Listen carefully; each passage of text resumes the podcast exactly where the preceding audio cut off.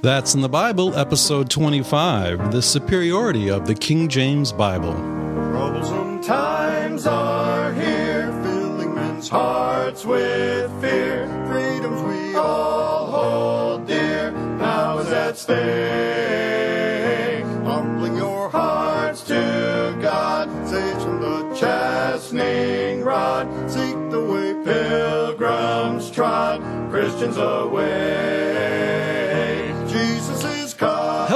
And welcome back to That's in the Bible. My name's Eric, and if you're tuning in for the first time, we're, we're glad that you're here and glad that you found us and have joined us. Got an interesting show today. We're going to be talking about the superiority of the King James Bible. What makes the King James Bible superior to other translations that you might uh, have read or might be holding in your hand or Bibles that you might even have in your house. And we're going to take a look at that a little bit closer so that you can follow along with us and make up your own mind. But also joining us via Skype today are Steve. Steve, how you doing out there? Doing just fine, Eric. And we have Matt up by Syracuse. Matt, how are you? I'm doing real good. And we also have Pastor Strobel joining us again. And how are you today? Doing well, thank you. All right. Well, it's been a little while since we got back together. And uh, so, what's new with you guys? Well, nothing really uh, on my end, anyway. I mean, you know, doing the same things that we do all the time. I mean, uh, ministering, uh, uh, singing. We're going to be doing. Well, I guess one thing new. We've been working on uh, performing the Messiah. I, I, my family and I are in a group that uh, probably about 110 singers strong. I have a uh, string quartet, not quartet, um, ensemble that joins us, and and uh, we perform the Messiah. Probably about, I'd say, three quarters of it. So it's a good bit of the Messiah, and uh, we're getting ready to do that at the beginning of uh, December. So uh, real excited about that. I really look forward to doing that. For those of you that may not be familiar with uh, George Frederick Handel, he wrote uh, the Messiah, which I think back at that time was almost like a four-hour performance.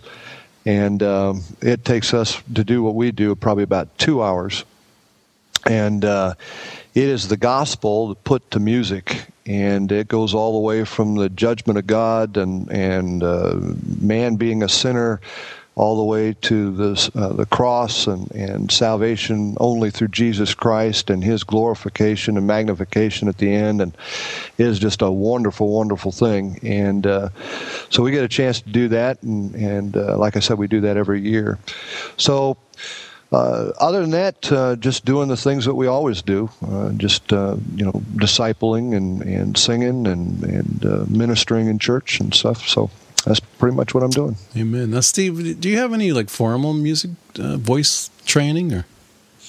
Well, uh, it's not necessary to do what we do in that community group, but uh, uh, I did a couple of years at, a, at Indiana State University, studied vocal music, and and uh, um, just been leading singing and and uh, singing specials for thirty some years. So that's Amen. about all the qualifications I got. Amen. Well, it's pretty good. How about you, Matt? Uh, not a whole lot going on. I just uh, have a lot of you know praises going on at work. Um, the uh, street ministry that uh, I've been doing for a couple years um, is really getting out to a lot of my coworkers at work and also uh, a lot of my doctors. I work in a doctor's office and uh, and it's pretty funny because I hear from a lot of my fellow employees my fellow uh, coworkers, they they keep telling me, oh, you know, this doctor said that they saw you out there street preaching, you know, and and they want to see the uh, the the you know reactions from the rest of the coworkers, you know, and and uh, so I've had about three doctors, you know, uh, actually have seen me because they go to the football games, the Syracuse football games, and now also basketball is going to start, so we're going to be street preaching uh, at the before the basketball games, and uh, so it's just really neat to see the Lord working that way where you know, I can be out there out on the streets and and uh, you know, at work I don't have a whole lot of leeway with with my fellow coworkers. I have a lot that I can witness to them with a lot of time, and they bring me a lot of questions. But the doctors I don't work as close to, and uh, it's very difficult for me to be able to strike up a conversation. But but now. Uh, you know, being out there and being able to witness to them, uh, you know, just through them seeing me out there and uh, just being a witness and showing them, uh, you know, that that I'm out there trying to uh, stand for what's right and uh, show them that the Lord Jesus Christ is the only way to heaven. So I just thank God, uh, you know, and, and praise Him for uh, for just being able to give me that kind of a witness to my to my um, really my employers. And in this day and age, you might be able to have more of a conversation with them when they hand you your pink slip. yeah, I'll be able, I'll be able to open up a little bit more. be a little bit more bold even then, That's I suppose, true. right? That's right. And that, and I think Pastor Strobel, you might have mentioned it one time before that uh, the public ministry that might be a good good topic to do a show on at one point here soon. Yes. Because I know even even brethren Christians uh, often don't don't uh, you know don't want to either participate or will have some negative things to say about it. It doesn't do any good. That turns people off and things like that. And I had one uh, one of the comments too from one of my providers. One of the uh, um, one of the doctors was that to actually another guy that saved that at work there. Um, she said to him, you know, boy, that's kind of scary, isn't it? that they're out there, you know, kind of lifting up their voices like that and being loud, and, and it's just kind of scary. And uh, you know, it's it's it, the word of God is supposed to be a little bit scary to people. I mean, when you when you tell people that the Lord says that there is a uh, a lake of fire, uh, you know, the Bible says the fear of the Lord is the beginning of wisdom. I mean, you know, you got to understand that there is a hell, and uh, you know, if you're just sugarcoating it, they're not going to see their need for a savior. So, you know, that whole thing about, you know, you know, maybe it's, you know, a lot of Christians think that you're coming out too boldly and, and saying, uh, you know, that that you're putting fear into people's hearts. I hope I am putting some fear in people's hearts so that they can fear uh, the Lord and get saved, and, and then finally be a child of God and get translated from that uh, power of darkness to the to the kingdom of His dear Son. Amen. Maybe we can get Dom on sometime or Dom and Mark to Yeah, come definitely. on That'd and be talk about what they do. All right, Pastor Strobel, how about you? How have you been? I've been well uh, since last time I've been to Florida and back. I had to fly down there to do a wedding for a missionary daughter from a family from our church. Um, their family's headed to Spain, and the daughter was uh, getting married to a young man actually from Louisiana. And uh, the uh, ceremony was in uh, Milton, Florida. So I flew into Pensacola, got to stay with my son, who's uh, in his last year of Bible school and uh, we had a good time together.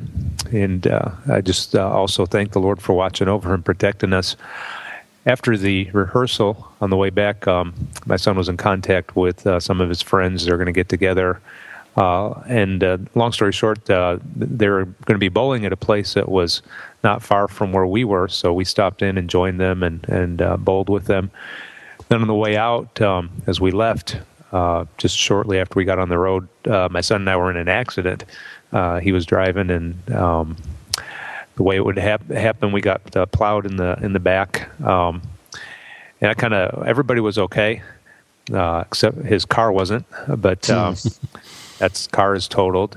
Uh, I, I kind of got the worst of it as far as any sort of uh, bumps and, and scratches and stuff, but nothing uh, prohibitive. so we wound up being out there till to wait for the car to get towed and get our stuff out of it. And I finally got back home about two thirty in the morning. And then this wedding um, was an unusually early wedding at uh, ten in the morning, and we needed to be there at uh, eight forty-five. And so um, Milton's about the drive was about oh, 30 to 40 minutes. Long story short, um, you know, not much sleep, but uh, everything went off without a hitch. We we had a good uh, good service, and uh, the Lord blessed, and you know, looking forward to uh, this young couple serving the Lord together. Amen. Another blessing I got from being there was uh, my son had um, ordered me a birthday present. My birthday was back in August, and uh, it had arrived finally uh, just the week before. and We'd been waiting for a while. And uh, so, hot off the press, I was able to receive um, my Ruckman Reference Bible. Uh, very nice uh, reference Bible. Um, one thing about it is uh, you don't have to worry about uh, any of the notes um, correct, correcting or criticizing the King James Bible. Amen. Filled with all kinds of things, and I, I believe um, Matt and Steve, you you got yours as well, or Matt and uh, Eric, you got yours as well, right? That's true. Yeah. That's right. Yeah, I was actually surprised at how. I mean, it's the same size of, of most Bibles, but it's boy, it's thick and it's just packed with uh, appendices and and uh, all kinds of great notes and a lot of lot of information there to go through too. Yes, Yes, I look forward to uh, uh, using it for uh, reference and study and all kinds of things. And defense.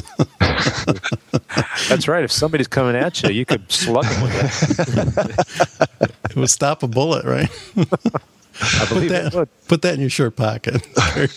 I've thought of that too. If I, I was ever under attack, I'd grab my closest Bible and use it as a shield.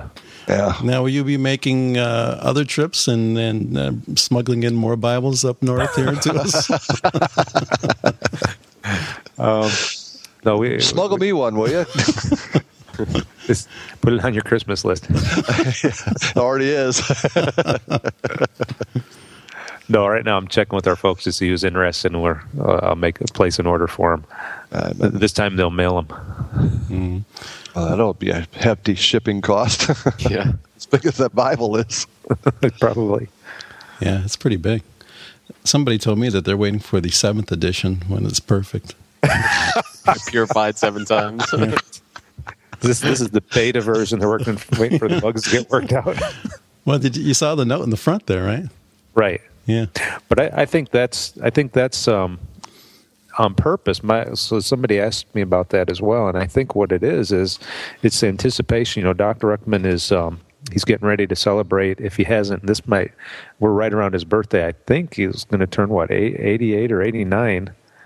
Um, and you know, we we like he's got a lot of people praying that he'll live till the Lord comes back, and he may. Amen. But looking to to the future, should he pass away, and um, things get out of his control or out of the church's control, and somebody else gets the rights to that Bible, and they make a subsequent edition that that makes alterations or changes. Mm-hmm. Everybody that has this will know that this was the first edition, and this is how it was meant to be. Amen. Amen. Yeah, Thus good. you cure, thus you cure the problem of uh, the Scofield Reference Bible, which is uh, changed, right? Things like that. Yes, I believe Yeah. it's been.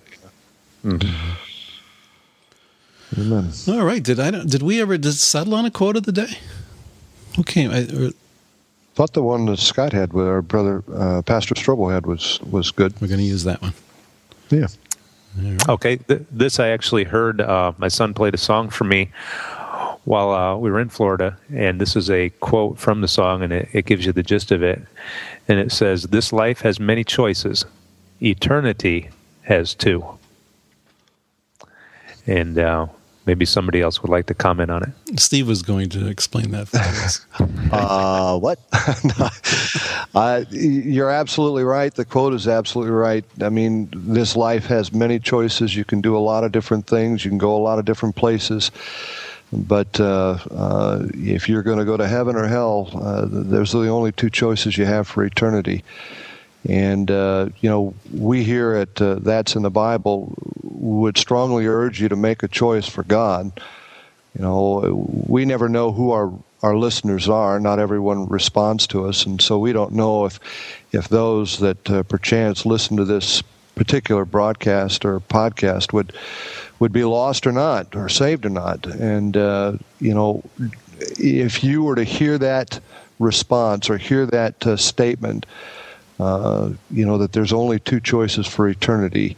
You really need to consider that well because that uh, is a truism that will you, you you can't deny. Uh, maybe some people people may try, but the reality is that there are only two choices, and uh, you make a choice for Jesus Christ and you go to heaven, or you make a choice for anything else and you'll go to hell. And uh, we don't say that with with relish, you know, glee or joy. We say that with trepidation. Uh, we don't want anybody to go to hell. In fact, God doesn't want anybody to go to, go to hell. Right. It says uh, in in the Bible, it says God's not willing that any should perish, but that all should come to repentance. And uh, so, if you're not sure if you're going to go to heaven when you die, and you're listening to us, uh, we strongly urge you. There's there's many um, podcasts uh, that you have a choice of that can give you uh, the answers that you may be looking for and how you can know for sure that you're going to heaven when you die. And uh, we strongly urge you to listen to those and and uh, make a, a clear cut choice for Jesus Christ. Amen. Amen. That quote uh, reminds me of actually today. I was coming back from uh, work at lunchtime, and there was a man that was working on the grounds here on the yard, uh, picking up leaves and things like that, and and I gave him a gospel track, and and uh, you know he said, "What's this?" And I said, "Well, this is a gospel track. It's on the Lord Jesus Christ, and it'll tell you how you how you uh, can go to heaven." And uh, he said, "Oh, that's all right. I don't need it." He you know he said, "I I've got my own way that uh, I'm working on to get there." And uh, you know, it kind of goes along with this quote. You know, I said, "There's mm-hmm. only you know, there's really only two choices. You either deny the Lord Jesus Christ or you accept Him." You know, there's no other way. And uh, you know, I told him that Jesus Christ is the only way and uh, he said, "Well, thanks, but I'm I'm still working on my own way." He took the gospel track, but but you know, it's just it's just amazing to think, you know, that um, you know, four and a half years ago, I was uh, brought across that very very point that he was just brought to. You know, he's he's right at the cross of Calvary, you know, with Jesus Christ, and and at that point, he uh, he denied him. But I hope, you know, I pray to God that he um, will uh, really pray about it again and uh, really search it out. And and uh, I pray if anybody's listening too that uh, you know has gotten to that point where they're trying to search it out and, and say, well, I think there's other ways. Um, you know, our final authority is the Bible, is the Word of God, and uh, you know, like like Brother Steve said, definitely you know take a look at some of the other podcasts and. There's a lot of information on, on how you can be 100% sure that you can go to heaven, but it's just by putting the faith in Lord Jesus Christ, knowing that you're a sinner, that you deserve hell, and accepting His fa- finished payment on that cross and accepting Him as your Savior. Amen. That man's reaction reminds me of my own reaction when I was first approached uh, by a friend of mine in regard to the gospel. I was uh, a Roman Catholic, and when he was trying to witness to me, I, if I didn't vocalize it, it was my it was my same thoughts that uh, I'm trying to get this my own way, and I and I was. I'm I was I was in the Catholic Church. I was looking for the answers, and I was really going all out. And uh, it wasn't until I found out uh, I couldn't find the answers. Nobody knew for sure they were going to heaven there, and even though I'd asked my priest that very thing, and uh, after that, I knew there there there just felt like and, and it made sense. There had to be more. I didn't know any better, but finally the Lord led me to uh, the Bible answers, and I saw First John five. Uh, 13 these things have i written unto you that believe on the name of the son of god that ye may know that you have eternal life. And I found out you could know for sure. Mm-hmm. And then the two choices were in the previous verse that said, He that hath the Son hath life, and he that hath not the Son of God hath not life.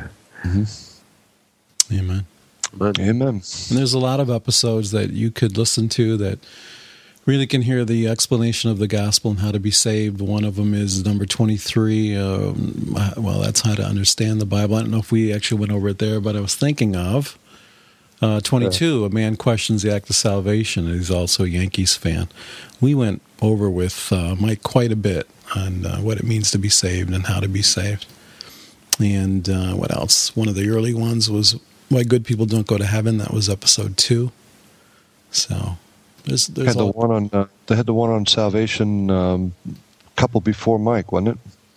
What does it mean to be saved? What, what does it mean to be saved? That's number seventeen. Seventeen, yeah. What does it mean to be saved? And I think in a lot of those we we go through um, how to be saved and what that means. Yeah. Mm-hmm. I think almost every one we kind of end it with you know a salvation salvation message, what it means. So that's important. So that's the reason we, we bring that up again and, and we direct you to those podcasts.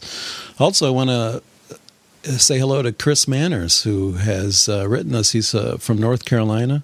He's written us a nice letter and talks about how he's a locksmith and they have internet on their vans. And so he gets listened to the podcast throughout the day. And he says it's helped his thought life and his attitude and toward his work. And, and uh, it says that there's a quote here it's much better when my mind is filled with good teaching rather than the garbage on the radio. Amen. Or, or what the flesh brings to mind daily. So when we originally started to do the podcast, well, that was really our intent uh, was yeah. to put something together that man, might be fun at the same time, but also informative. That would be, um, you know, have some longer lasting significance what a blessing and, and unusual. I'm wondering if that's a uh, you know sign of things to come. Not a lot of people have the internet to play in their cars, Right. Wondering, wondering if we're all getting that there. Internet, internet in his van. So he says he's able to listen to the podcast throughout the day. And a so. Matt's going to be doing one today. He can listen to it for several days. Amen. Oh boy. Just, just kidding, Matt. no, he's not. He's telling the truth. Well, set your timers. Put it on for an hour and a half and uh, two hours maybe, and so you can at least wake up for the last comments here. You know. Well, he, he's driving. He better be awake. but Chris, thanks for writing in, and uh, Amen. please uh, keep listening and write in again if you have suggestions or ideas for topics you'd like to hear about while you're driving around. Uh, let us know, and we'll see what we can do to put something together. Amen. Amen. And Steve's going to respond to you soon here on email. Yes, or, I will. Or on the Yes, I on the website too. Yeah. He's going to get back to you. All right. Anything else? I'm I- good. I'm not fast enough to hit the crickets today, so I couldn't get to that. So Matt is going to bring us a study on the superiority of the King James Bible. We'll we'll listen to that for a little while, and then and then we'll uh, we'll Is have that a hint? A little while. now take take you see the beauty of the internet and and these podcasts is there's always a pause button. You can you can pause it because we're not doing this live. Well, actually, we're recording it live, but we're uh, they're not listening to it live, so they can hit pause and come back and didn't get something or they want to look up a verse, they can pause it and look up those verses right along with you, Matt, as the, as you turn to those verses and and uh, so Amen. take all the time that you need, right? Right, Steve? Amen. You said needed that, Steve. I appreciate that. He said that I said heartily. it with conviction. He did. He said that heartily too. I did. All right. So, are you ready, Matt? I'm ready. All right. Here we go.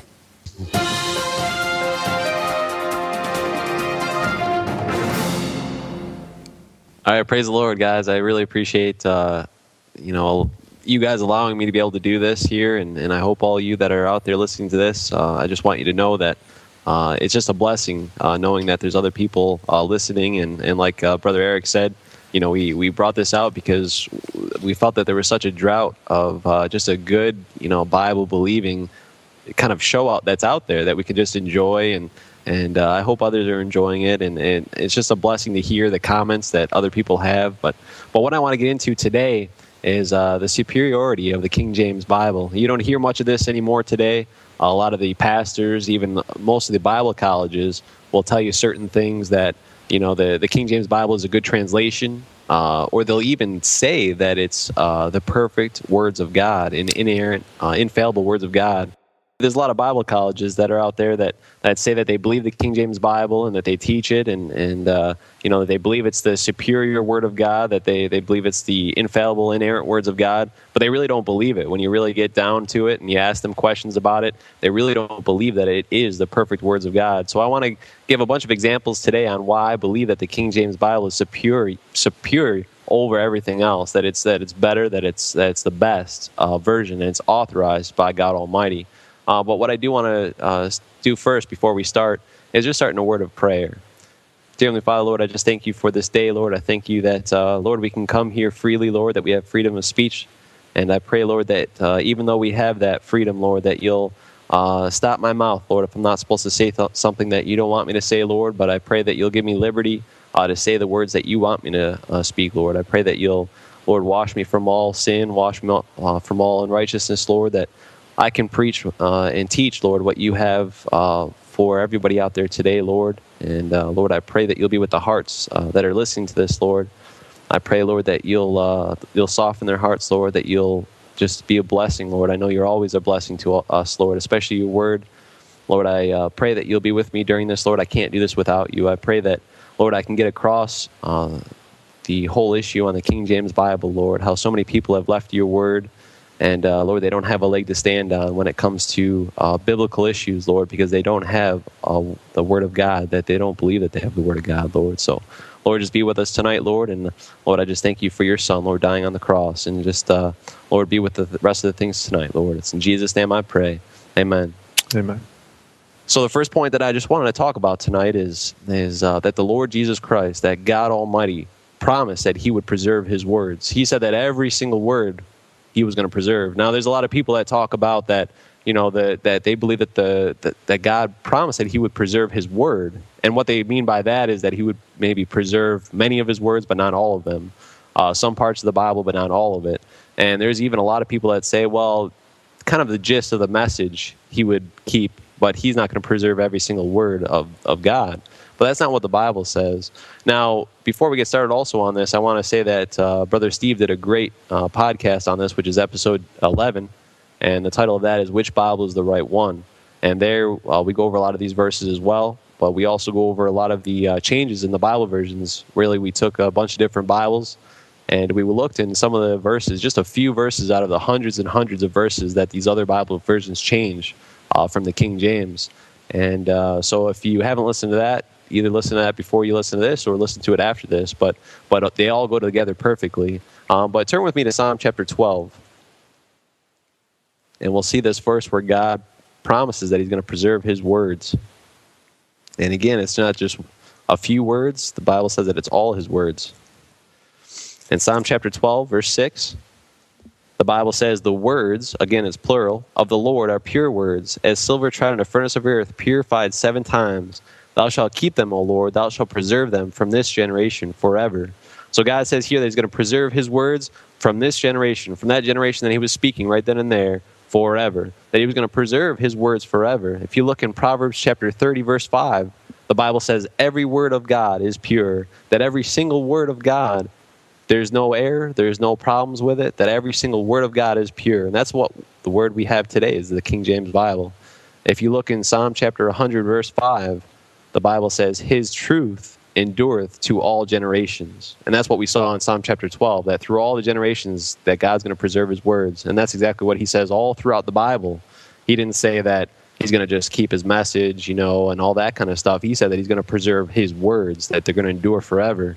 Now, turn with me to John chapter 17. In John chapter 17, and the Bible says in John chapter 17, verse 17, Sanctify them through thy truth. Thy word is truth. So the Bible says that his truth is going to endure for all generations, and the Bible says that his truth is his words. That uh, that his word is that truth that's going to endure forever. Now, if there's not a Bible on this planet that is perfect and true, then God lied. You know that's what most people will proclaim that God did not preserve a perfect Bible. Now, this is a lot of things that people will say they'll say now all the translations that are out there are good translations. They're really all the Word of God. But this cannot be true. And the reason why is because all the different translations have a totally different reading. Uh, I was uh, at a um, at a church uh, a couple years ago. It was actually about two and a half years ago, and they had no specific Bible version that they use. Uh, I went into a um, it was a Sunday school class. It was looked like a college and careers class, young people and uh, went in there and I just I like to glance over and see what Bible versions everybody has, especially when I go to some place that I've never been. And they all had all different kinds of Bibles. And so we opened up our Bibles, started reading, and it was he, the the person that was uh, teaching was not reading out of the King James Bible, and I had a King James Bible in my hand, and I was all over the place. I could not figure out what he was saying because I was reading something totally different than what he was reading. And the thing with that is that brings confusion. You can't tell me that all those words are the pure words of God when it just brings confusion. Because we know in 1 Corinthians chapter 14, verse 33, God says that he's not the author of confusion. And that brought huge confusion. And that's what the devil likes to use. He likes to use all this confusion to, to just get it to where we can't understand what God says in his word. Now, God has warned us not to tamper with his word. Go to Revelation chapter 22. Now, he gives us a warning, and there's a reason why he gives us a warning. Revelation chapter 22, verse 18. The Bible says, For I testify unto every man that heareth the words of the prophecy of this book, if any man shall add unto these things, God shall add unto him the plagues that are written in this book. And if any man shall take away from the words of the book of this prophecy, God shall take away his part out of the book of life, and out of the uh, out of the holy city, and from the things which are written in this book. He says, Don't add to the word of God, and don't take away. Now, the thing is, that he said that he's going to preserve every single word of God. And when we look in the other versions, again, go back to episode 11, you'll see that they change, they rip out a bunch of verses, they add a whole bunch of things that are totally uh, corrupt. And uh, God warned us of that. And He said, Do not add or take away from my words. And God said that they were going to be tampered with, and they were. God's words were being tampered with. In 2 Corinthians chapter 2, verse 17, the Apostle Paul says this. Go to 2 Corinthians chapter 2, verse 17. Even in Paul's day, um, people were tampering with the word of God. 2 Corinthians chapter 2, verse 17. Paul says, For we are not as many which corrupt the word of God. Now, I've heard it many times that a lot of people say that all these new versions, you can find all truth in all these uh, different versions and things like that. Well, then which ones are the ones that uh, that uh, Paul said that people are corrupting? You got to watch out for that. Uh, we're not going to turn there, but you can turn there in your own time. Jeremiah chapter 23, verse 36 also talks about this tampering of God's word. Um, now, so if God promises us that He will preserve His words, uh, while others will temp- temper with His words and corrupt them, then you really truly have to find which one is God's word, which one is God's word that has the perfect, pure words of God, and that would mean that all the others, uh, all the all the other Bibles, all the other books, are the ones that have been tampered with and are corrupt. So if you look in Matthew chapter 24, verse 35, the Lord Jesus Christ said, Heaven and earth shall pass away, but my words shall not pass away. I mean, you know, Lord Jesus Christ also says that. Uh, uh, actually, he says, "Forever, O Lord, Thy words are settled in heaven." That's the uh, David said that in Psalm chapter one nineteen, verse eighty nine. He said, "Forever, your words are settled in heaven." Now, what a lot of people like to say is, "Well, they were, uh, you know, they were preserved in the originals. You know, when God and uh, had the uh, the writers of the Bible write them down, they were perfect. They were inspired right then and there." But now they're just in heaven. You know, they're preserved forever in heaven. But the question is, why would he do that when we don't have him today? There was no, there would be no reason of doing that. But Jesus Christ said right here in Matthew 24, 35, Heaven and earth shall pass away, but my words shall not pass away. And again, we looked up there in the other verses that God was going to preserve them from every generation, for every generation down here on this earth. Um, so we'll look here. A translation can be even better than the original. Now, a lot of people are probably listening right now and they're like, wow, I've never heard that before. But it's true. And the thing is that we've said a, a bunch of times here, that's in the Bible, that the, Bible is our uh, final authority in all matters of faith and practice. When you have a question about anything in this world, anything that you go through, you go to the Bible as the final authority. Uh, when it when something an issue comes up of faith, you go to a church and the pastor preaches something, and you say, "Wow, I don't know if that's the truth." Uh, your final authority needs to be this book, the Word of God. So that's what we're going to do. We're going to see if it actually a translation can be even better than the original that it was translated from. So turn with me to 2 Samuel chapter 3.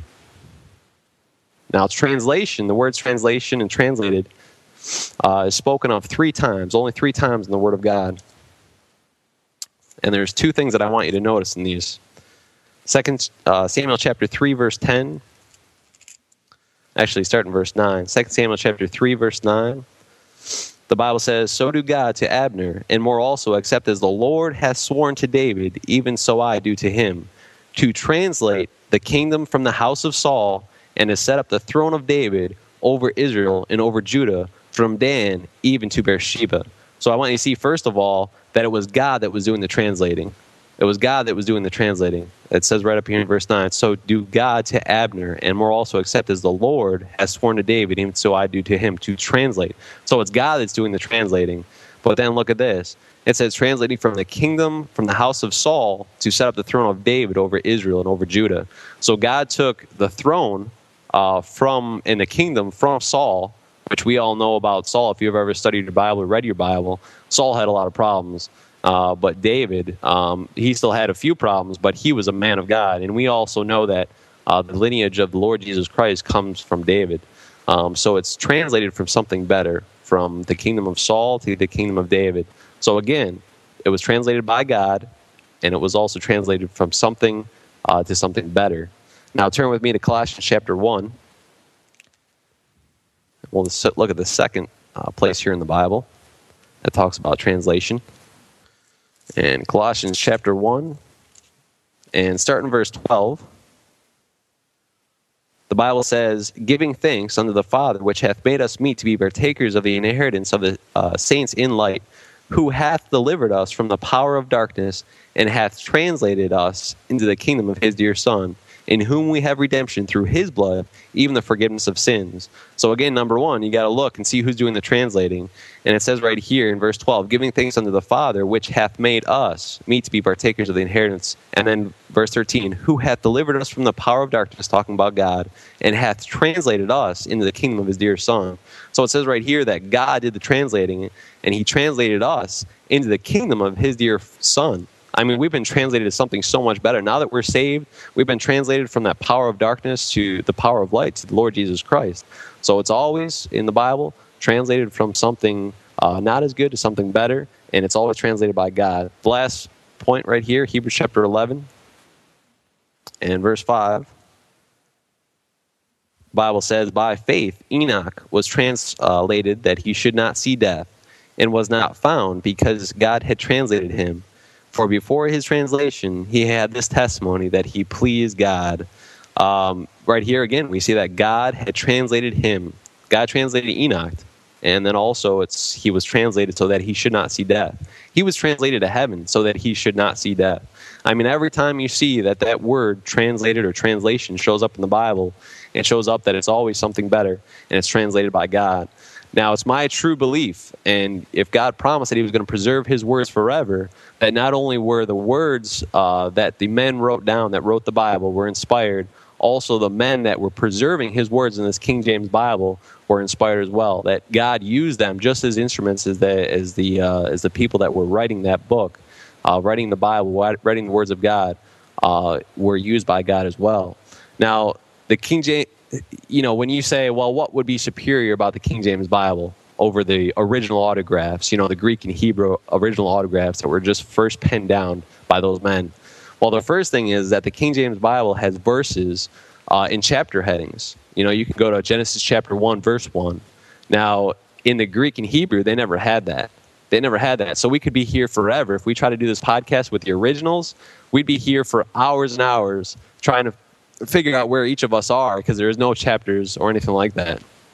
Uh, secondly, the King James Bible was translated by God.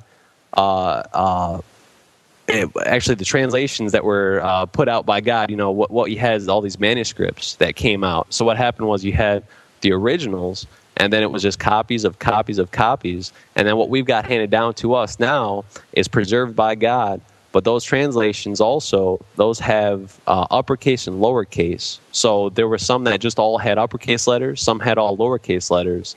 Um, so what we have today though is this King James Bible has uppercase letters along with lowercase letters. And what I mean by that is, say you've got the Spirit of God, it always has a capital S, and the rest of it is lowercase. So you could always tell that that's the Spirit of God right there. Uh, also, another example is the Word. Um, in John chapter 1, we see that the Word was made flesh and dwelt among us. But that word is not a lowercase w, that's a, w, uh, that's a uh, uppercase w, which means that it is God, it's Lord Jesus Christ Almighty. And uh, in the originals, you never had that, and you could not, you know, find that. Now, the third one that I came up with, there's so many more, but this is just another third example, is, you know, which is kind of, uh, you know, easy to, to see, is that I don't speak Greek, I don't speak Hebrew and uh, most people in America do not, and uh, a lot of people in the world do not. Um, but God said that He was going to have His word for all generations, and He was going to preserve it. And uh, so, right now, even a five-year-old, a five-year-old could get saved because they can read the Word of God.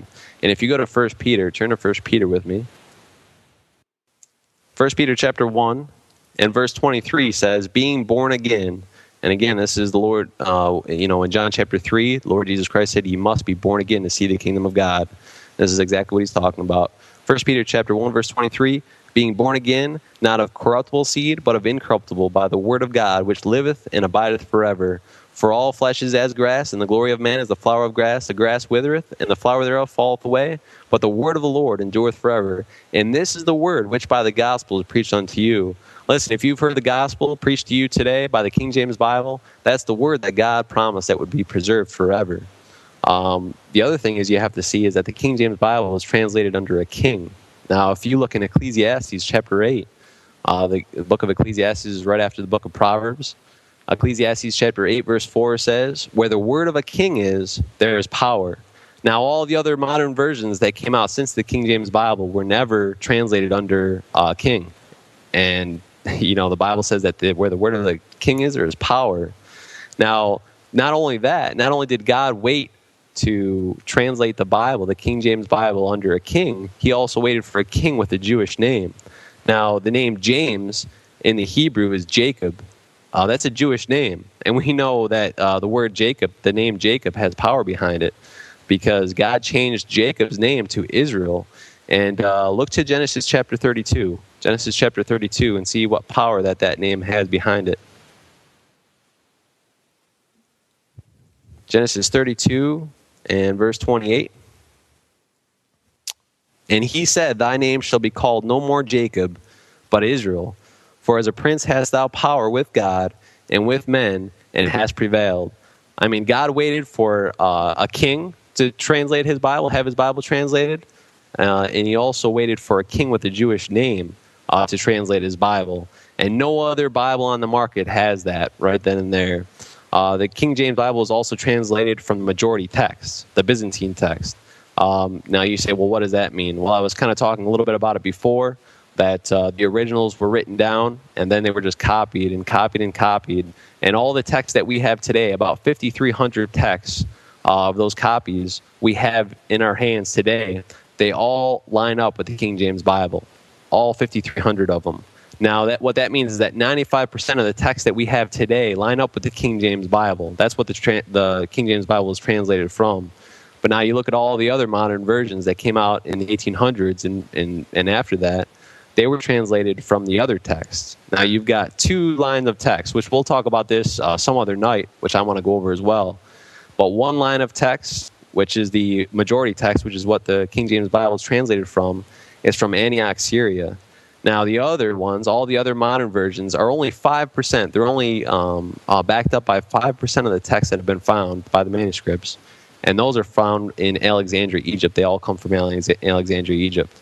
Now, the whole thing is that when you look at those ones, the only 5%, uh, those manuscripts are mostly called the Vaticanus and also the Sinaiticus. And these manuscripts, um, they also included the, the Apocrypha. Now, we know that the Lord Jesus Christ excluded the Apocrypha. He knew that that was, you know, there, there was no mention in the Bible of the Apocrypha. Nobody ever quoted from the Apocrypha in the New Testament. And also, Jesus Christ said that the canon, the Old Testament canon, was not going to include the Apocrypha. And you'll see that in Luke chapter 24, verse 44, the Lord Jesus Christ never mentions anything about the Apocrypha. Now, the King James Bible also has no copyright. Now, if you look on the market today, every other Bible version has a copyright, but the, the King James Bible doesn't. Now I have a uh, Cambridge uh, large print edition um, of the King James Bible. It has no um, like study helps in it, anything like that. All it has is just a pure text of the of the King James Bible.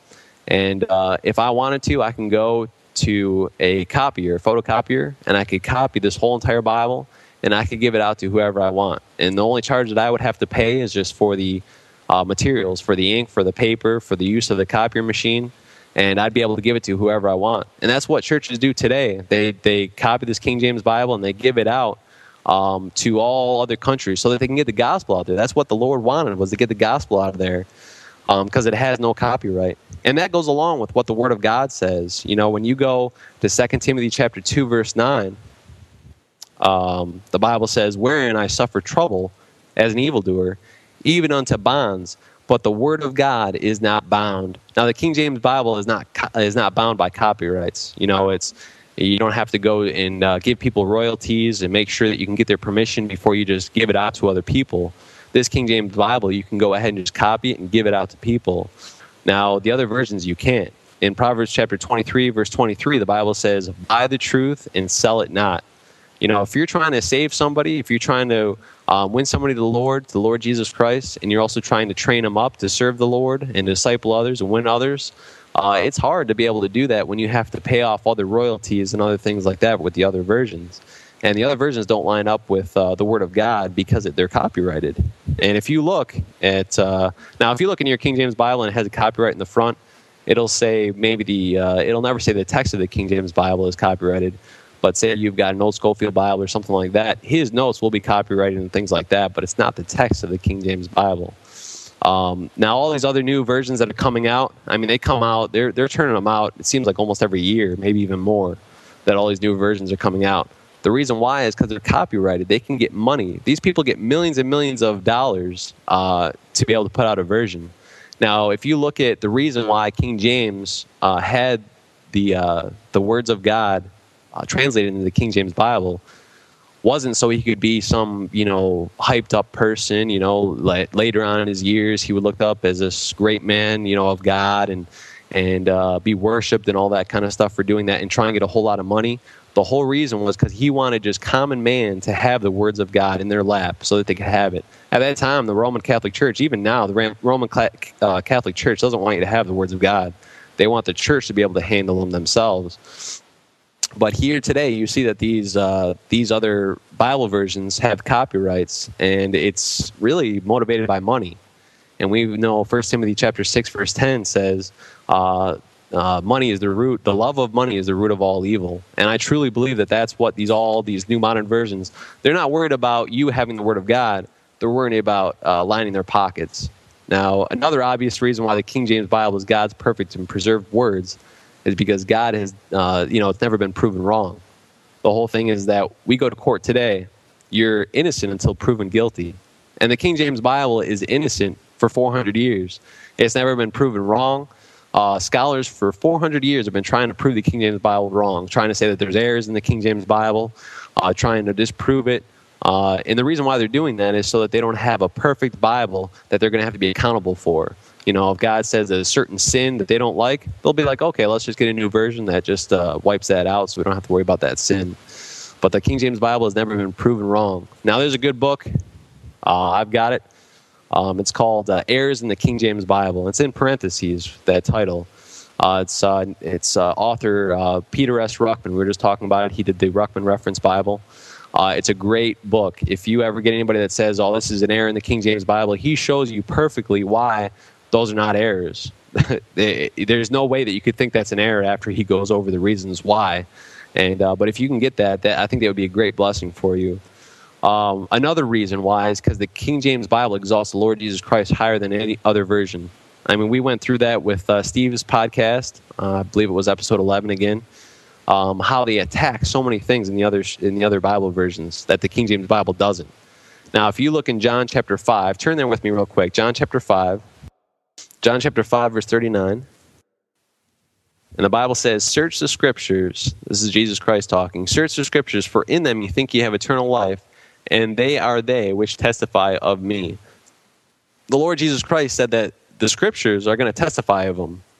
Now, these new Bible versions, they they attack his deity, they attack his virgin birth, his blood atonement, uh, that he had a bodily resurrection, uh, that he's going to come again, the second coming.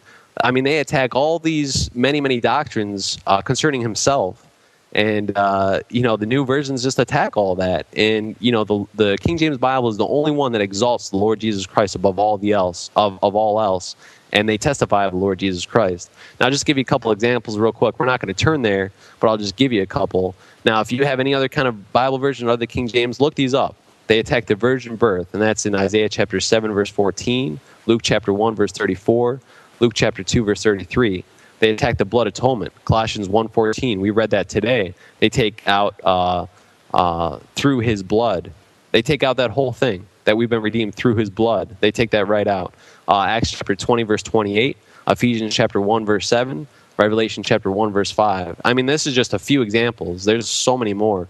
Uh, his bodily resurrection, that he uh, rose from the dead the third day uh, bodily and that's uh, they attack that in Acts chapter one verse three, Luke twenty four, and also the last twelve verses of Mark. Uh, they attack his deity that he that Jesus Christ is God. Acts chapter ten verse twenty eight, John nine thirty five, and First Timothy three sixteen. Uh, that give you an example of First Timothy three sixteen. The Bible says God was manifest in the flesh. The King James Bible says God was manifest in the flesh all the other Bible versions pretty much say uh, who he was manifest in the flesh. You have no idea who was manifest in the flesh, but the Bible tells you that it was God that was manifest in the flesh, the Lord Jesus Christ. Uh, another example is his second coming, that he's going to come again. And they attack that in Revelation chapter 11, verse 15, Titus chapter 2, verse 13. So anyway, I just wanted to lift those off real quick, and I wanted to show you that the King James Bible is the only one that exalts the Lord Jesus Christ higher than any, any other version. And again, that goes along with the Word of God. Now, another example is absolute time comes from Greenwich, England. That's where we get absolute time from. Absolute location, which would be our latitude, longitude, that also comes from Greenwich, England. Now, absolute measurement, that's the British Thermal unit. So it just, you know, gives you right there the clear cut answer that absolute truth comes from England. It's the King James Bible. I mean, you've got all these absolutes that come from from England, from from Britain. You see here that that's where the King James Bible has come from. That's where the Word of God, the absolute truth, comes from. Now, another example is the time that the King James Bible was translated. Now, we have seven periods, seven church periods in uh, the book of Revelation. Uh, if you look from Re- Revelation chapter 1 through 3, you've got seven different uh, church periods. And you see right now we're going through that seventh, that last uh, final church period, the Laodicean period. And that's a period, you know, Laodicea means uh, the rights of the people. I mean, you don't see any more civil rights than you do now you got the gay rights, you got the women rights, you got all these kind of rights that are going on, and that's the church period that we're going through right now. This is the period right now. It's called the lukewarm church. You know, you're not cold or you're not hot, but you're just warm. That's what we are today. That's what this church period is today. And this is the period that all these new modern versions are coming out. But there's one version that came out uh, during the Philip, uh, Philadelphia age, and the Bible talks about, God talks about right then and there uh, Revelation chapter 3. Turn with me uh, real quick last book of your Bible, Revelation chapter 3, because I want you to see it. The King James Bible was translated in, uh, it was completed in 1611, and this was during the Philadelphia church period. And look what God says about this period. Revelation chapter 3, verse 8. The Bible says, God says, I know thy works. Behold, I have set before thee an open door, and no man can shut it. For thou hast little strength, and it has kept my word, and it has not denied my name. Look down to verse 10 because thou hast kept the word of my patience, I also will keep thee from the hour of temptation, which shall come upon all the world to try them that dwell upon the earth. So he said that this period, this time period, has kept his word, and that's when the Lord, that's when the uh, King James Bible was translated. Was in that period. Now, the King James Bible, I told you before, was translated by uh, it was uh, King James wanted that to be translated for the common man to bear fruit. I mean, the whole purpose is for uh, those that are saved to bear fruit. And uh, you know, the biggest revivals that took place uh, took place during the Philadelphia church period, which is what I was just talking about. And this is when the King James Bible was uh, available. In Matthew chapter seven, verse twenty, the Lord Jesus Christ says, "Wherefore by their fruits you shall know them." I mean, Charles Spurgeon came out of this uh, time period when the King James Bible had come out. Dwight L. Moody, uh, Wesley, um, these are all King James Bible believers that believed the King James Bible and were in the Philadelphia church period. And uh, not to mention also Billy Sunday. And uh, he said to have led over a million people to the Lord Jesus Christ. I mean, you can see the fruits uh, of this Bible that this Bible has produced. And no other Bible version has produced that kind of fruit ever since then. Now, talking about this fruit, uh, if you study out your Bible at all, you'll see that number nine is the number of the fruit of the Spirit. And you say, well, where do you get that? Well, turn with me to Genesis chapter 9. This is my last point here. We're almost done. Genesis chapter 9, verse 1. And notice this is chapter 9, number 9. And verse 1 And God blessed Noah and his sons and said unto them, Be fruitful and multiply and replenish the earth. So in, Genesis chapter 9, verse 1, God says to be fruitful. All right, so remember that. Now, in the book of Galatians, the book of Galatians is the ninth book in the New Testament. It's the ninth book. Galatians, as a word, has nine letters. So if you count up the letters in the book of Galatians, that has nine letters. Now, when you turn to Galatians chapter 5, verse 22, you have nine fruits of the Spirit. The Bible lists them off. God lists them off. The, the fruit of the Spirit is love, joy, peace, long suffering, gentleness, goodness, faith, meekness, uh, meekness temperance. You've got nine fruits of the Spirit. Now, we went to Galatians chapter 5, verse 22. Now, when you add up that chapter and verses to 5 plus 2 plus 2, it equals 9. Now, Abraham was mentioned nine times in the book of Galatians. Abraham was 90, while Sarah was 99 when they were to have Isaac, their son. And we know that, you know, when you're going to uh, yeah, bear fruit of the womb, that's to have a son, fruit. Now, Paul was the greatest Christian that ever lived and who in turn was the most fruitful Christian of them all. I mean, he was the best witness, he was the best evangelist that ever really walked the face of the earth. And uh, he gets saved in Acts chapter 9. Now you say, oh, that's just all coincidence. Well, let's keep going. We know now that number nine is the fruit of the Spirit. Well, let's look at this number nine some more. Now, count up the letters in Holy Bible. The word, the two words Holy Bible, that equals nine letters. Scriptures, that equals nine letters. Word of God equals nine letters. King James, that equals nine letters. Now, 1611, add those numbers up. 1 plus 6 plus 1 plus 1 equals 9 letters. There's no other Bible you can do that with. This King James Bible is the most fruitful Bible that God has preserved, and it is God's perfect words. Um, I hope this has been a blessing for people.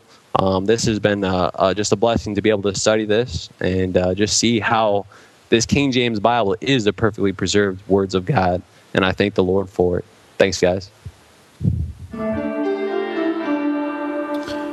Thanks, Matt. Amen. There's a there's a lot there. Who would like to go first? Where's the crickets?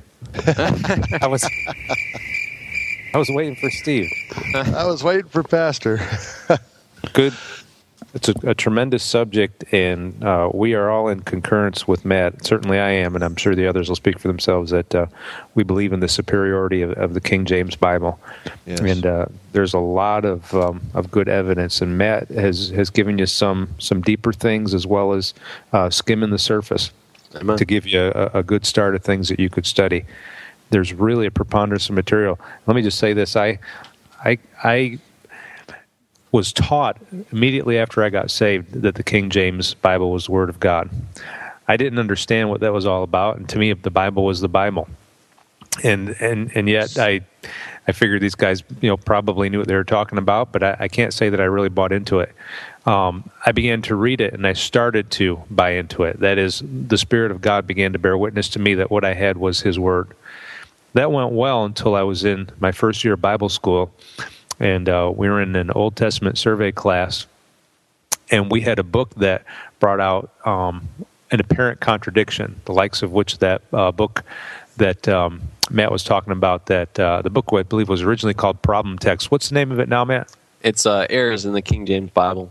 Quote okay, quote unquote, like errors in the King James Bible. Right. Yeah. And and um, it, it, the, the book brought out a problem text that that showed what appeared to be a contradiction in the scriptures. And I was a young Christian, saved for less than a year at the time, and I, I looked at that and um, I, I, couldn't I couldn't answer it, and it was uh, devastating to me. I, I, I didn't know what to do. I I kind of went under, as I say, and for about three days I really didn't talk much to anybody.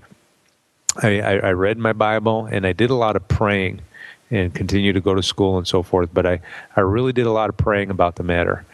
When I was finished uh, with those three days, and I didn't just set three days as a, a period, it just kind of worked out this way. But the Lord had given me um, a peace in my heart. I didn't, still didn't know the answer to the to to what appeared to be a discrepancy in the text, but I had peace. Number one, that uh, I could rely on the text and it was accurate and number two that um, there was an answer and it would it would be found somewhere uh, in the King James Bible.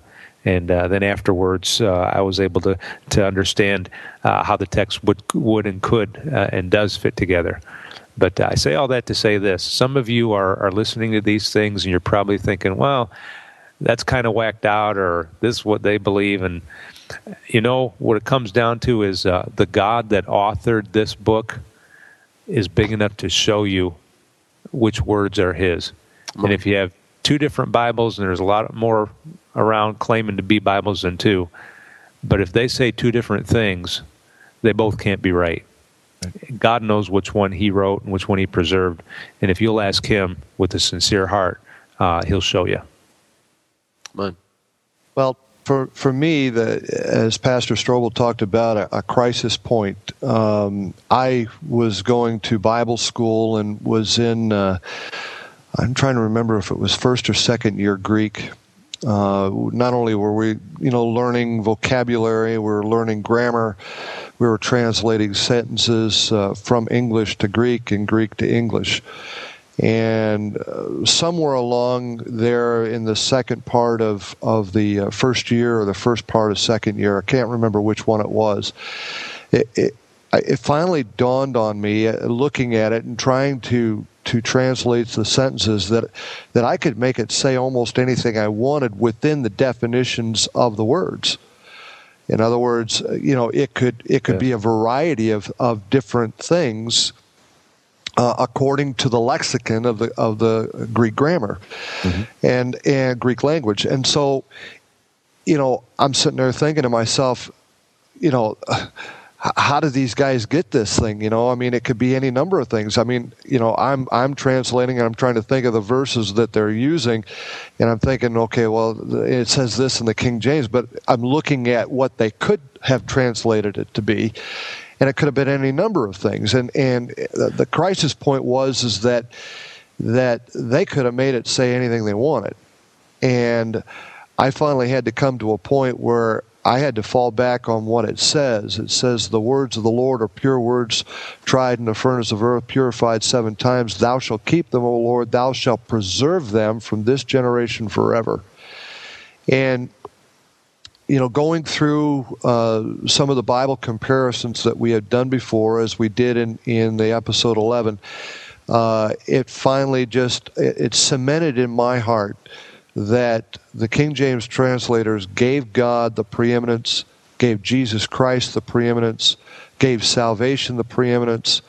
And uh, I finally came to a point where I, I realized that I had to believe it by faith and uh, I, I, I have not struggled with it since. Uh, you know, people could come up with all kinds of, of objections, and in my heart, it's it's totally settled. Uh, there's probably another reason which may go in f- uh, another time. It take too long to do it now, but uh, maybe just this instant would instance would suffice for now. That uh, you know, the Lord, in my own heart, convinced me that the King James Bible was the Word of God. I know people probably would say that for other versions for their own reasons, but you know, uh, to be honest, I really did have an open heart going to it. It wasn't closed. It wasn't uh, made up. Uh, the mind wasn't uh, firmly set until after this point, and then then uh, it was set in, in stone. So praise God for that. Amen. Amen. I think I think for me it was um, actually it was uh, f- the church there in Lockport, Steve, when you were assistant pastor, mm-hmm. and uh, Pastor Phillips was the pastor, and you had you held a new converts course uh, mm-hmm. class, and uh, and uh, you had said uh, everybody bring whatever Bible you have at home and bring it in, and and I what I I think I had the first Bible I had bought was Good News for Modern Man because I like the pictures too. the stick figures. Yeah. so I thought, well, at least I can get, I can understand it. It's illustrated. so, and I thought, well, because I, you know, I'd been going to the church for a while, and I knew that uh, you guys had believed that, you know, the, the King James Bible was was the Bible, and I, I kind of went, all right, prove it. you know, let's see see what you got, and because uh, partly because if I want to believe it, I, I just gotta, I, I, have I have to see it. it. Has to make some sense to me. Mm-hmm. And uh, we started going over the verses. First of all, the verses that weren't in the other Bibles, but yet they had skip the verse number. I mean, they had the verse number. The verse number might go from, you know, eleven to uh, thirteen. What happened right. to twelve? You know, why right. is that gone? And and then the verses that were in there that, as you just said, you know, uh, downgraded the deity of Jesus Christ, and right. and all these other places that really lowered, um, you know, Jesus and and and took away from his deity and took away from the the validity of the Bible. And it didn't take long once we started comparing those verses for me to say, I'm, I'm not using those anymore. I'm not, I'm not using those. And then, of course, as you as you grow and you study and, and you can see other things, some of the deeper things too that that uh, that the King James Bible brings. And and you know, it's it's not a it's not an unbiblical viewpoint to, to hold to. And in uh, Thessalonians two thirteen, it says, "For this cause also." Thank we God without ceasing, because when you received the word of God, which you heard of us, you received it not as the word of men, but as it is in truth the Word of God, which effectually Amen. worketh also in you that believe. So it's okay. You can believe it as the word of God. You don't have to say, "Oh, it's just a bunch of men's words," and you know they translate it. How do we know it's really, really accurate? And all those kinds of questions that people might have. But there's a lot to this. There's a lot to this topic, and and it, on face value, it's maybe you can say in your mind, "Oh, I can just dismiss that." I, you know, these guys, this is this is kind of out there. But if you if you spend any time at all, if you listen to uh, episode eleven or go look up some of those verses that Matt went through tonight, um, I challenge you to, to come away and and say that that doesn't mean anything. I think there's enough in in uh, what we've talked about tonight and in the past that you can uh, you can look at it and say, "Wow, there is definitely something here." Amen. Amen. Well, the one thing that, that you want to keep in mind, and and and I kind of alluded to it, although I didn't bring it to a, con- a conclusion, is you know obviously we know those that go to the Greek and they try to expound the Greek and and uh, uh, in my opinion they they try to sound like they are uh, smart, important, intelligent, or whatever because they know something that you don't know. And all they're doing is they're going to a lexicon or going to some commentary that that has uh, you know the guy changes the words around and so forth. But he's basically going to a dictionary and finding another another reading or another definition that he finds that fits his theology or fits his his uh, belief system and uh, making up a bunch of words that, that will make him sound like he's really intelligent and like he knows what he's talking about. And what he has done, in effect, is he's made himself the authority as opposed to the Word of God being the authority you know the, the, the, the statements that are made, a poor translation. Uh, uh, they really didn't know what they were talking about when they translated the words this. A, a better James translates it. A better, better rendering rend- might be right, yeah. right. And uh, but when you do you know, that, Steve, you have to grab your lapels. And say that. but but you know all of it is is is if even if they do know Greek and they can translate uh, if they go to the lexicon, they can pull out a definition they want and and stick it in there and and make it say what they want it to say, so that it can fit their uh, exegesis, if you will, the the interpretation of the scriptures. And so, if they can come up with something a little bit more unique that somebody else hasn't come up with, they become the authority. And you have to realize that it's the Holy Spirit that's the authority. It's not us. It's not man. It's it's God the Holy Spirit. And if he's promised to preserve his word, then it's there for us to have somewhere. And you're going to have to make up your mind as to where it's at. Are you going to have to depend on someone to uh, always come up with Greek nuggets for you so that you can uh, uh, feel like you've got the Word of God, or are you just going to believe what you read? That's where you're really going to have to uh, come to a, a decision. And uh, hopefully, some of this information that we've given you tonight might help you along in that decision making process. We're not going to tell you what to believe. You're going to have to come to that decision on your own. But we're trying to give you some information so you can make a real good choice in your decision. Man. And there's there's there are different trains of thought on this. I, I know I was um, a fellow that actually had, had uh, gone to our church. He goes to Matt's church now, but he, and I was stunned. He we he does, doesn't believe that uh, there is any perfect Bible in English. Uh, he's more of a um, Textus Receptus man. Mm. That the uh, the the Greek uh, manuscript is really is really the best. You got to go back to the Greek. He probably doesn't read Greek. He probably doesn't understand Greek. Uh, what he's doing is going to some commentaries, or he's going to, like what we described, a Greek lexicon to get his definitions so he can read them in English and then say that it, the King James doesn't really know what it's talking about. And, uh, you know, it's just a it's just an academic game that they're playing. Well, his one of his arguments was uh, something along the lines of how, you know, well, where was the Bible before it was the King James, and and uh, the other one was, what what about the people that don't speak English? I mean, they don't they don't they're not going to get a perfect Bible. Well, that one's rather easy to answer.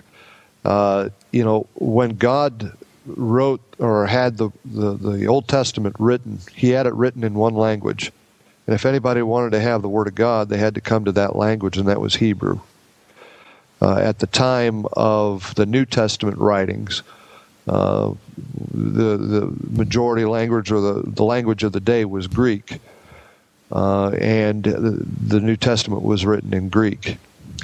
The language of the end time is is uh, uh, definitely English. There's there's there's no doubt about that. Every uh, person that wants to trade in commerce or fly airplanes or or uh, uh, do business in any form or fashion. I mean, the number of people in China that want to learn English is is astronomical. Uh, any other country, when they want to come, you know, they want to they want to learn English, and uh, so. God has it written in one, combined both Old Testament and New Testament in one language, and that's English, and that's the majority or the language of the day and if they want to know what the Word of God says, they come to English. Now, missionaries have gone out and they've translated from English to uh, the other languages, which is sufficient. But if you really want to get the Word of God, you need to come to English. Amen. Amen. Well said. I, I also remember the experience of um, when I moved to this area. I had visited a church. I believe it was a, it was even had Baptist in the in the name, and uh, we'd gone in and, and sat down, and the pastor from the pulpit said, "Now my Bible says, and I don't know, I don't even know what translation, It wasn't King James he was reading from. Uh, in this passage, it says this. Now, someone else that have a different translation, they could stand up and read what they have, and like three or four different groups of people stood up and and read, you know, whatever theirs said, and and then they would talk about what it meant to them, and talk about confusion. Man, yes, sir. It was. Yeah. It was. I, I left like, wow, what was that? Yeah. There's no authority. Mm-hmm. I believe they they said of Jesus Christ that he speaks as one having authority, right, and not as the scribes. Mm-hmm. And the mm-hmm. scribes were the writers. Uh, scribe, it's just like in Spanish, escribir. If I remember my Spanish, is to write. It's the infinitive of the verb uh, to write. And uh, that's what the scribes do, and that's what they're doing. They're writing new Bibles today, and they're not speaking as ones having authority. You know, the, the other thing that catches me too is, you know, the, the shows that we do here, uh, a lot of them have a lot of doctrine, and uh, what we do is we just run verses. You know, we can get a concordance and we can run certain verses. With these new modern versions, you can't run these verses. You know, uh, especially I think about um, Brother Steve, your Doctrine of the Great Deep uh, that you did Mm-hmm. Um, a lot of those verses, a lot of those cross references are totally destroyed in these new versions. Yeah, and they're uh, lost. King, yeah, you don't have a King James Bible, you can't find that. A lot of things on the angels, uh, you lose a lot of the cross references, you lose a lot of truth. And uh, listen, if you know that that just goes to show you right there. If you want the truth, you want to be able to study your Bible and get the truth that God wants you to have. Uh, you want to have all those references there, and that's only in the King James Bible. And uh, I think about uh, 2 Timothy two fifteen the Bible says, study. The King James Bible says, study to show thyself approved unto God, a workman that needeth not to be ashamed, rightly dividing the word of truth. Every other version on the market since the King James says something like, do your best, try diligent. They don't tell you to study. And the reason why they don't tell you to study is because in that Bible you can't study. I mean, you can study some stuff, but you can't find the things that are in the King James Bible uh, to the point where you know you, you can find what God wants you to have. And again, I think we've mentioned it before too. At the end of that, it says, rightly dividing the word of truth. Uh, if you don't rightly divide this book, you're going to break your neck on it. Um, a lot of people go to hell because they don't really divide this word of God. Um, you know, in, in, in the new versions, you don't have rightly dividing the word. Uh, all the other versions say uh, handling correctly, um, you know, all that kind of stuff. Like, not, and it doesn't say anything about dividing. And uh, that, you got to be careful with those with those other versions because they're not going to give you the truth at all. I know we were talking. You were talking, Eric, about that that pastor and and everybody giving their version, and uh, whether the verse was said or not, as I'll, I'll still repeat it. I believe it's in 1 Corinthians 14. It says, "God is not the author of confusion," and uh, who else? I mean, if God is not the author of confusion, then who is? And then you have to ask, then that obviously leads to the question, uh, you know, who wants to cast doubt on the Word of God? And, and the first one that does is, is Satan, uh, all the way back in the, in the book of Genesis when he says, Yea, hath God said. So if you connect those dots, which aren't hard to connect, I mean, we're not stretching anything when we do that, then you realize the one that's trying to confuse things is not God, it's the devil. Yeah. And why does he confuse it? Because he wants Christianity split up. He wants us fighting against ourselves, against all these versions and all these other kind of things. And I, you know, I, I understand some people are going to say, "Oh, don't you think we ought to stand up for the Word of God?" Yeah, we are. We are. By doing what we just did tonight, we're standing up for the Word of God.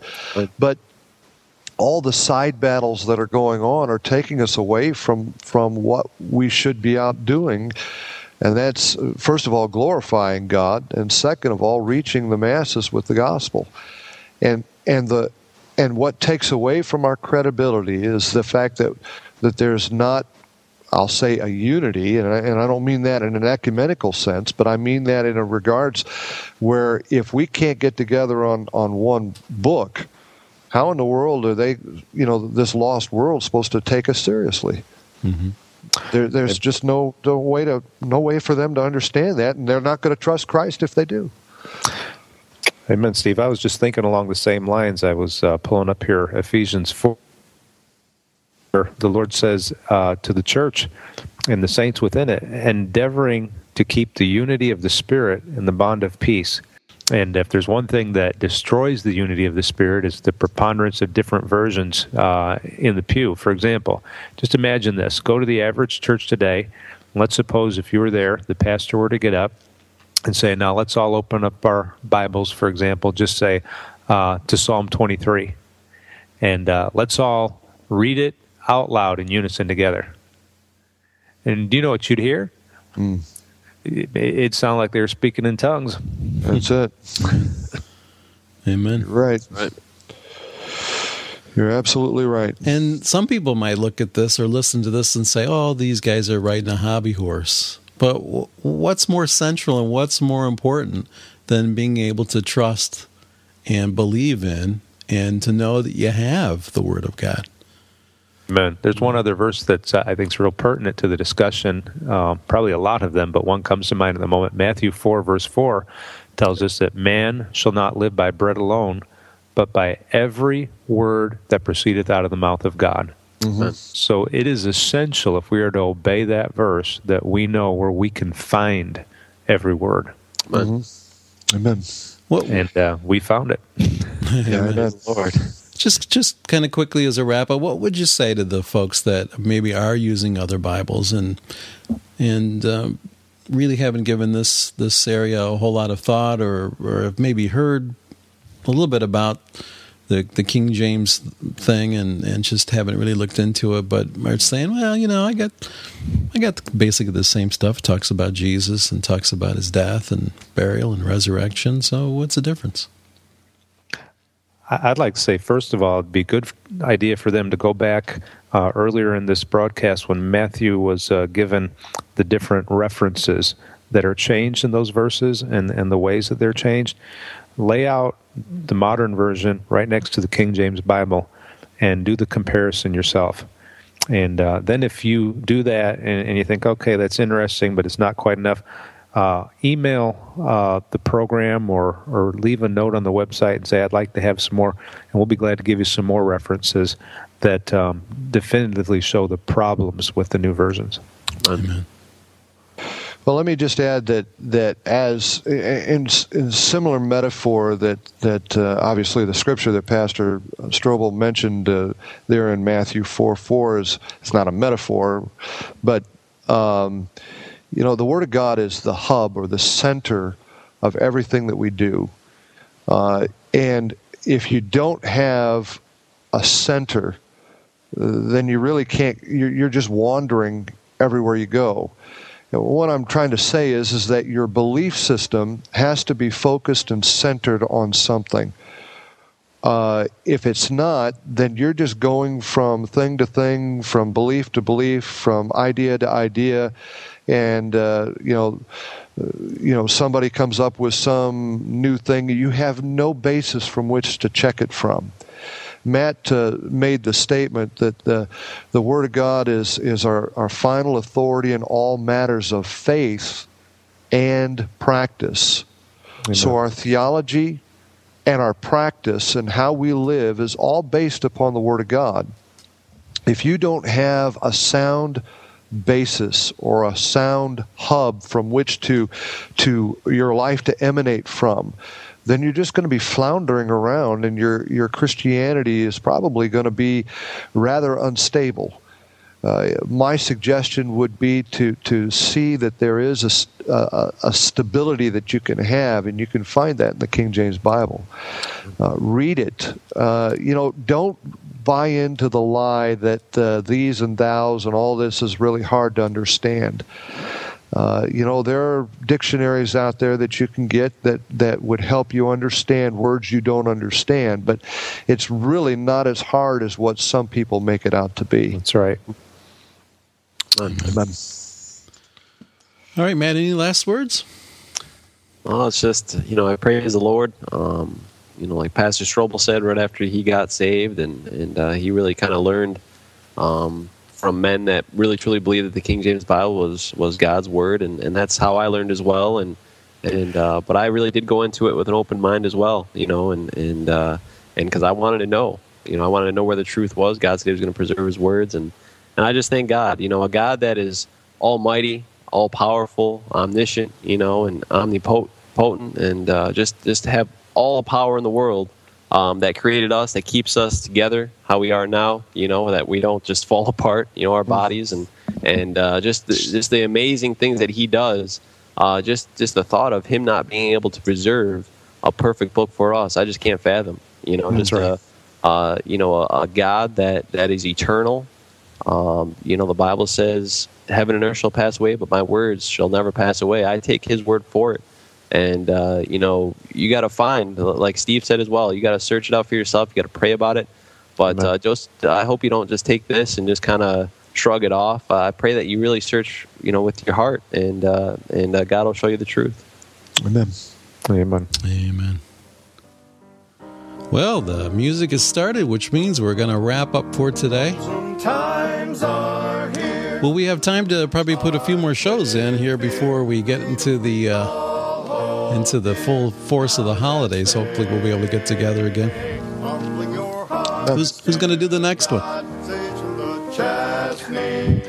How about you, Eric? Um, That's not what he was looking for. that's not what. Yes, God. I'll have to edit that out now. no, I won't edit that out. Um, I, I could. It's, it's, it's actually hard for me to, to think about doing that when I've got you guys. I, I just soon sit back and listen to you guys. That's I think like it'd be fun to have. I think it'd be fun to have Steve host it and Eric do the study. Yeah. All right. Steve, come on down. really mess it up, boy. Uh, Steve, you can take a trip, come to the studio. oh man, that would be great. Huh? We could All do those it, dials and buttons and stuff, man. I'd really have a heyday. do it, do it live right from there. Uh, And maybe we could do some uh, something uh, on location, because we'll all be in the same area here soon. yeah. You know, definitely have to come over and pay me a visit. if I brought if I brought the console here and uh, my portable uh, laptop, we could do the whole thing. Huh? That would be weird. All of us sitting in a room looking at each other doing this. At the same time, yeah. Yeah. Weird in a bad way, Steve. That's what you look like. Oh, okay. oh boy. Oh, amen. Just kidding. Well, we've given uh, Chris something to listen to while he's driving around in his truck. yeah. yeah, amen. All right, guys. We'll see you next time. Amen. Good night.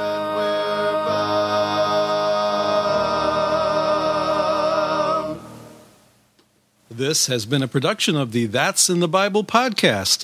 To leave a comment or to ask a question, visit our website at that'sinthebible.com or email us at that'sinthebible at gmail.com or call our listener feedback voicemail at 716 584 1611. Again, that's 716 584 1611.